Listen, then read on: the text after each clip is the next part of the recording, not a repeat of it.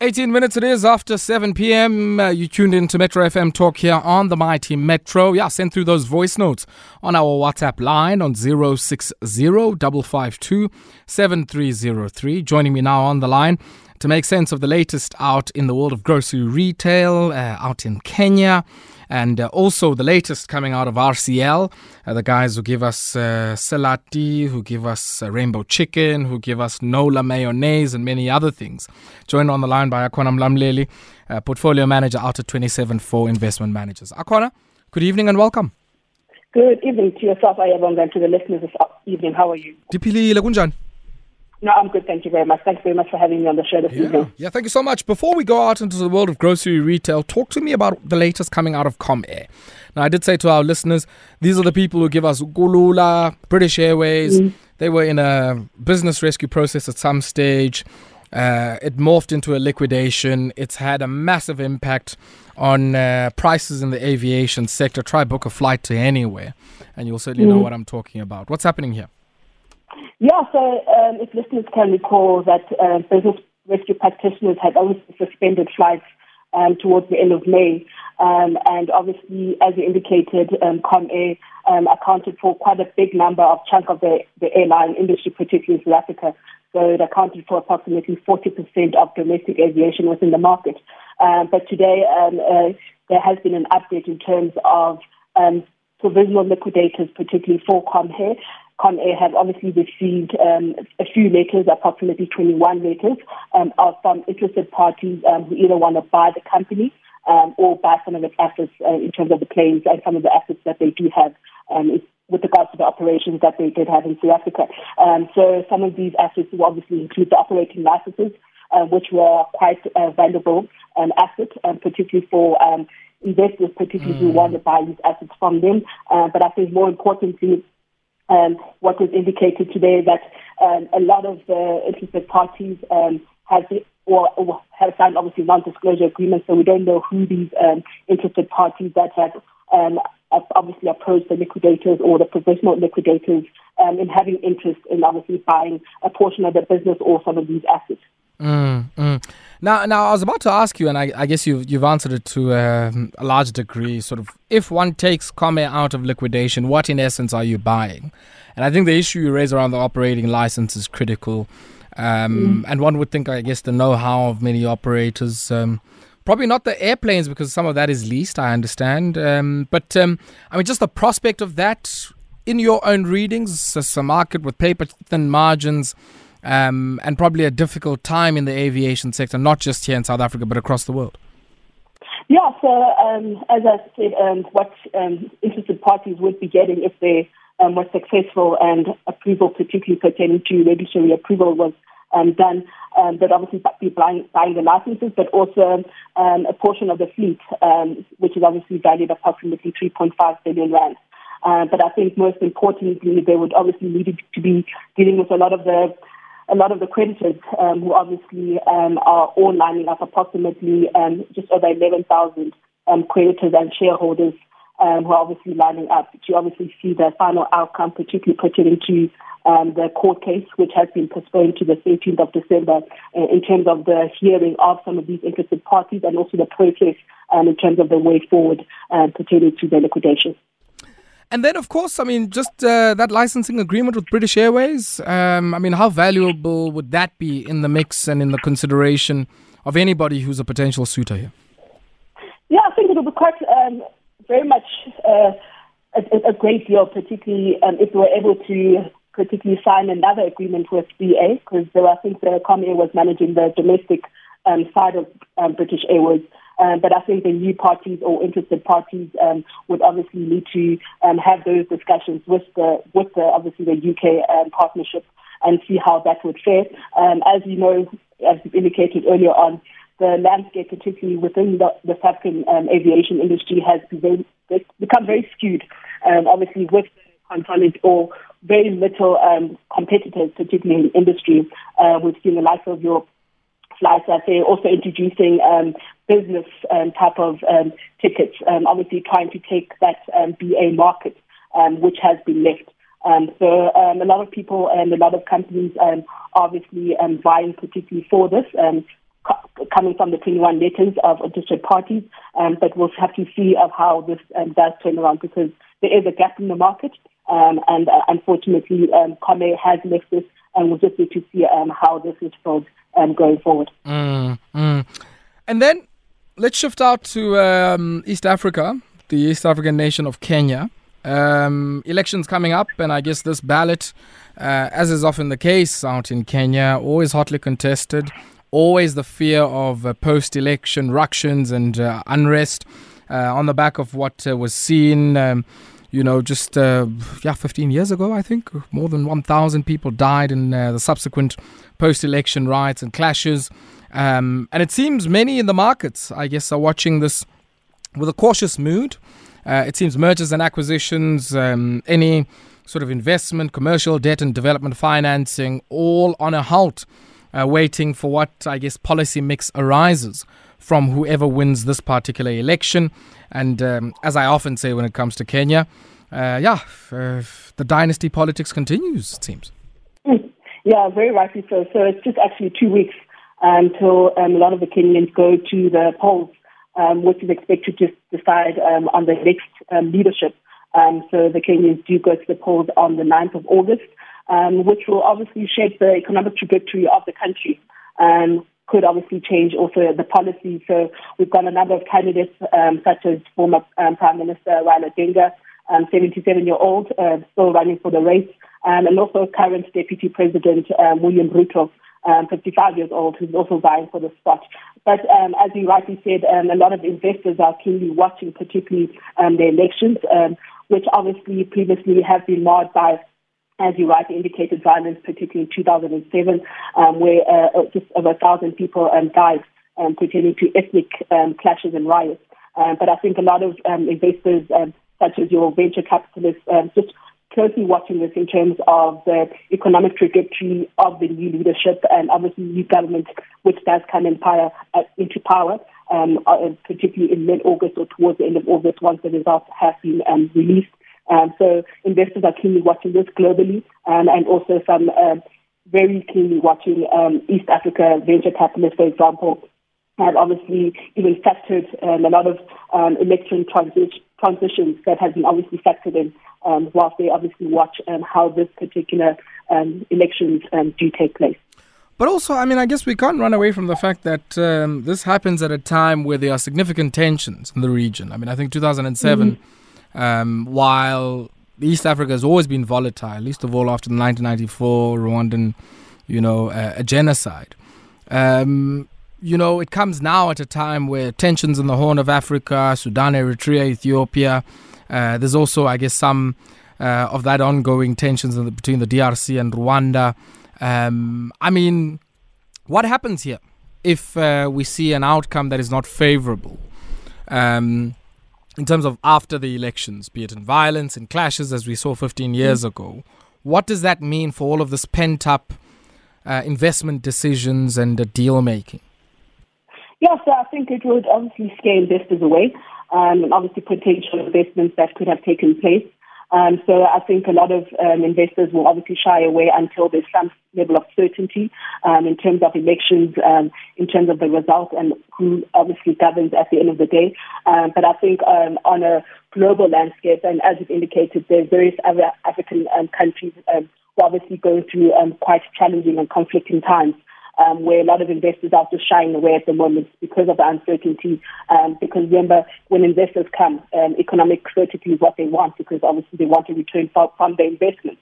Um, and political uncertainty um, is one thing that they very much want to get certain of, particularly when they make investments, um, particularly in any investment in a particular country. Um, so as you heard of um, our Mongameli were to speaking last night with regards to the energy plan and transitions that they've introduced and indicating that um, some of the investments ha- have not come because of the challenges that we've had for um, over 10 years. So um, investors want certainty um, politically and also in terms of things are run properly in terms of infrastructure. Mm, mm. Yeah, I guess we're going to watch this one quite closely. Only time will tell. But uh, let's shift to the fast moving consumer goods sector. The guys who give us Nola mayonnaise, Selati, um, and many other products. Uh, RCL Foods. uh, acquiring Sunshine Bakery, the guys who uh, produce the Sunbake brand. Uh, yeah, what do you make of this, and more importantly, what it means for uh, the baking division? Uh, of RCL Foods, uh, or the new baking division, which will include this operation, which has also, I guess, faced considerable challenges insofar as rising input costs. And yeah, bread is probably one of those things where you kind of are watching the market a lot. You can't really increase your prices or pass on some of those input cost challenges of wheat and so on uh, to the consumer. Yeah, so um, JSE, um, JSE listed RCL Foods um, provided an update today in terms of they've concluded an agreement um, for the acquisition of Sunshine Bakery Holdings, which is actually indirectly a majority owned by agriculture services company Agri, um, Agri, sorry. Um, so the Sunshine Bakery, um, primarily based in KZN with um, operations in Pietermaritzburg and so forth, and is the South Africa's largest independent um, baking business. Um, so RCL, particularly in their news today, indicated that um, the acquisition particularly is in line with their strategy in terms of scaling up and also value-added brands, um, particularly within their portfolio. Um, and it talks to something that they actually communicated earlier in the year when they released their interim results. Um, I think they have come from a very challenging period and one of the highlights that they indicated earlier on this year was that they wanted to um, review their portfolio um, and also increase particularly some of um, the in- innovations and in getting some innovation pipeline into some of their portfolios, um, particularly as you indicated, um, they were able to deliver brand extensions um, to new offerings, particularly the last two years, um, with Nola um, being one of them, value um, mayonnaise being one of them. But I think they've also taken a decision um, which included separating um, the value um, added brand foods business, um, such as your grocery and baking, um, mm. from poultry, um, just trying to obviously just bring some synergies, particularly to some of the portfolios. Um, so this is obviously a, a strategy, a two-year process that they're currently working on. Um, in terms of the pricing, um, yes, I think we all very much know that there is a lot of challenges, particularly that the RCL and a lot, of, a lot of the food producers do face um, the challenge of high input costs um, that are coming into some of these numbers and probably eating into some of the, the results and some of their revenues. Um, so they are keenly watching this. That's why um, business such as RCL is very much consolidating um, some of the um, divisions within the business um, in terms of just aligning them and just bringing that to more focused um, in, in investment portfolio. Yeah, talk, talk to me about these commodity price pressures. I mean, I'm, I'm thinking of you know vegetable oils, wheat, and all of those. Uh, and I guess the implication that that might have for the ability to really shoulder internal selling price inflation on the part of RCL Foods if indeed the Ukraine Russia situation continues. Yeah, so obviously, just in terms of the, the baking division, um, I think yes, that will yes, very much be very much dependent on the agriculture and the wheat prices that are currently um, are quite exorbitant year to date. Um, so that will obviously play very much a big component into that uh, baking division of theirs, mm. um, the wheat prices there. Um, but I also think in terms of um, other businesses, they've got a logistics business um, called, um, which they consolidated last year um, between LA, uh, LNA and Logistics and Vector Logistics. Um, which they consolidated and, and, they just felt that they just needed to consolidate the business and bring it more to obviously an alignment. Um, so yes, agricultural commodity input costs um, very much owing to the escalation in world prices, um, which obviously have been fueled by um, lower global cost um, crop estimates, um, and also a continued high demand, particularly in some of the, the crops that they obviously are unable to meet in terms of demand. Mm, mm. And then let's shift to the world of retail. I want us to start off with, uh, yeah, the owner of Pick n Pay stores, Pick n Pay clothing, Pick n Pay liquor, Boxer superstores, Pick n Pay Group um, coming in with some numbers here for the last 18 weeks or so, ending 3 July 2022. What do you make of these numbers? Yeah, but I think let's just cast our minds to the presentation that they did in May, because I think it does affect some of the numbers that we are seeing today. Yes. So in the presentation that they did in May, um, at the investors presentation, um, Pick n Pay did announce that it would be splitting its operations um, into three distinct brands to operate across the different market segments, such as your um, lower LSM, middle market, and obviously the higher LSM regions. Um, so um, under the what they call the Ekuseni um, customer value proposition, which is the standard Pick n Pay brand, this would be shifted to a more affluent market um, to obviously compete with the likes of the Woolworths. And then while the the lower LSM market, such as your Boxer stores, will keep its um, position in, in, terms of obviously servicing um, that particular lower LSM market.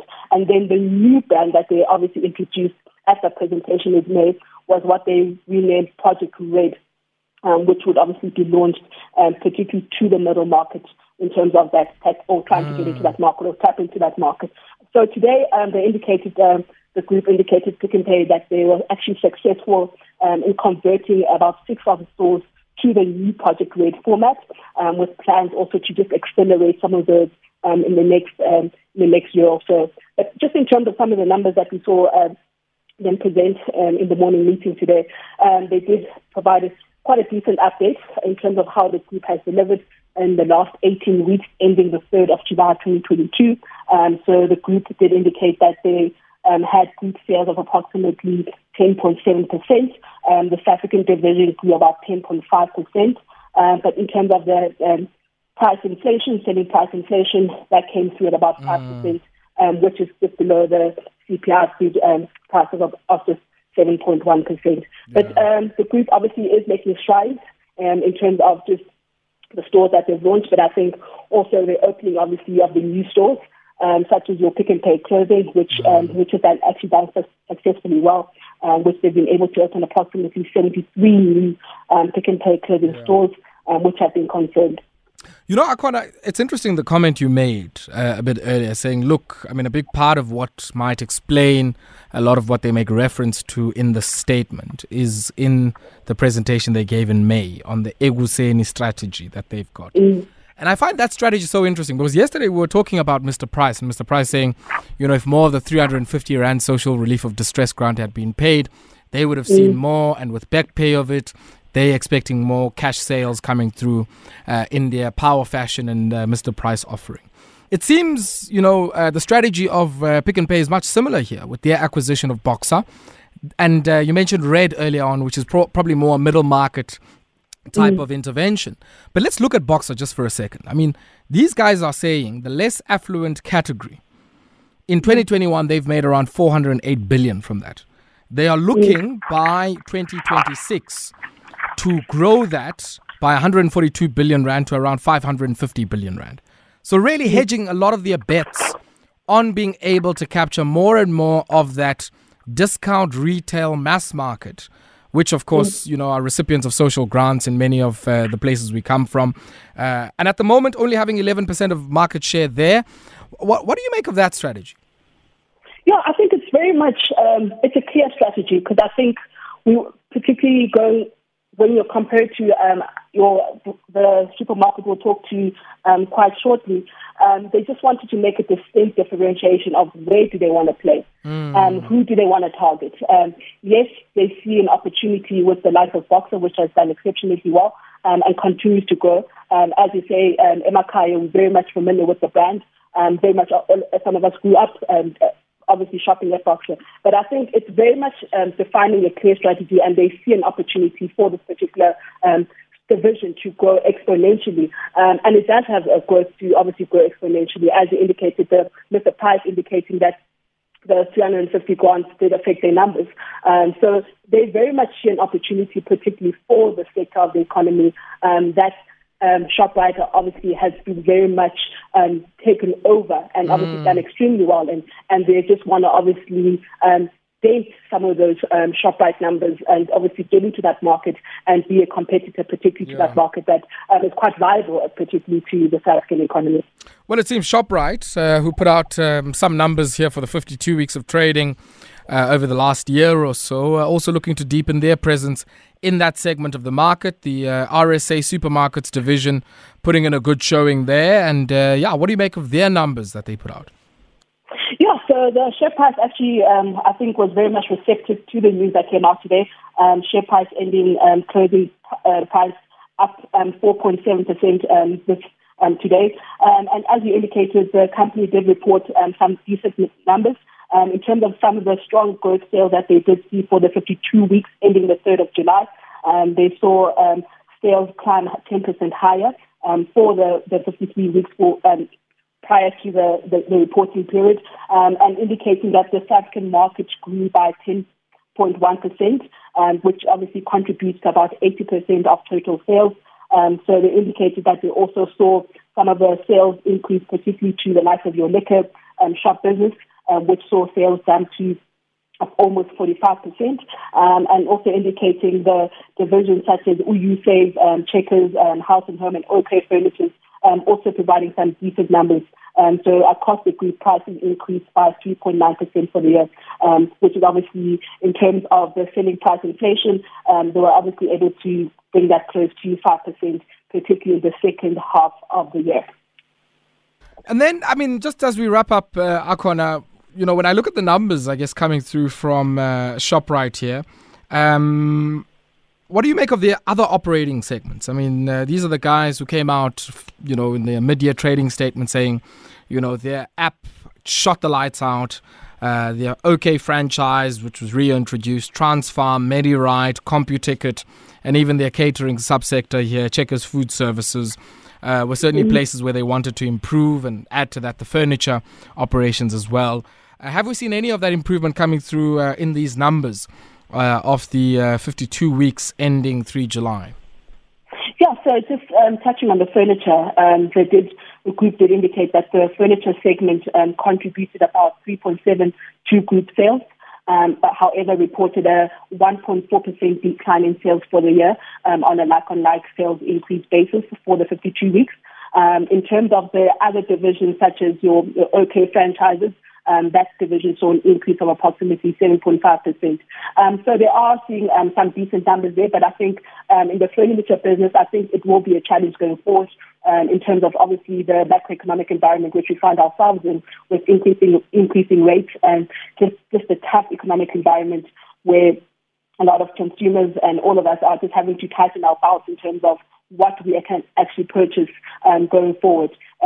Due to the um, high inflation environment mm. that we currently find ourselves in. But I think the group has been successful, um, having opened approximately 127 new stores. Um, they currently um, reside and sit on about a total of about 2,476 stores, um, which is obviously quite impressive, um, which is something that uh, Pick n Pay would obviously want to tap into. And obviously, they're doing that. They put a strategy forward, and we'll just have to see um, how it plays out. Akona, always a pleasure catching up with you. Thank you very much for your time. Thank you very much for having me.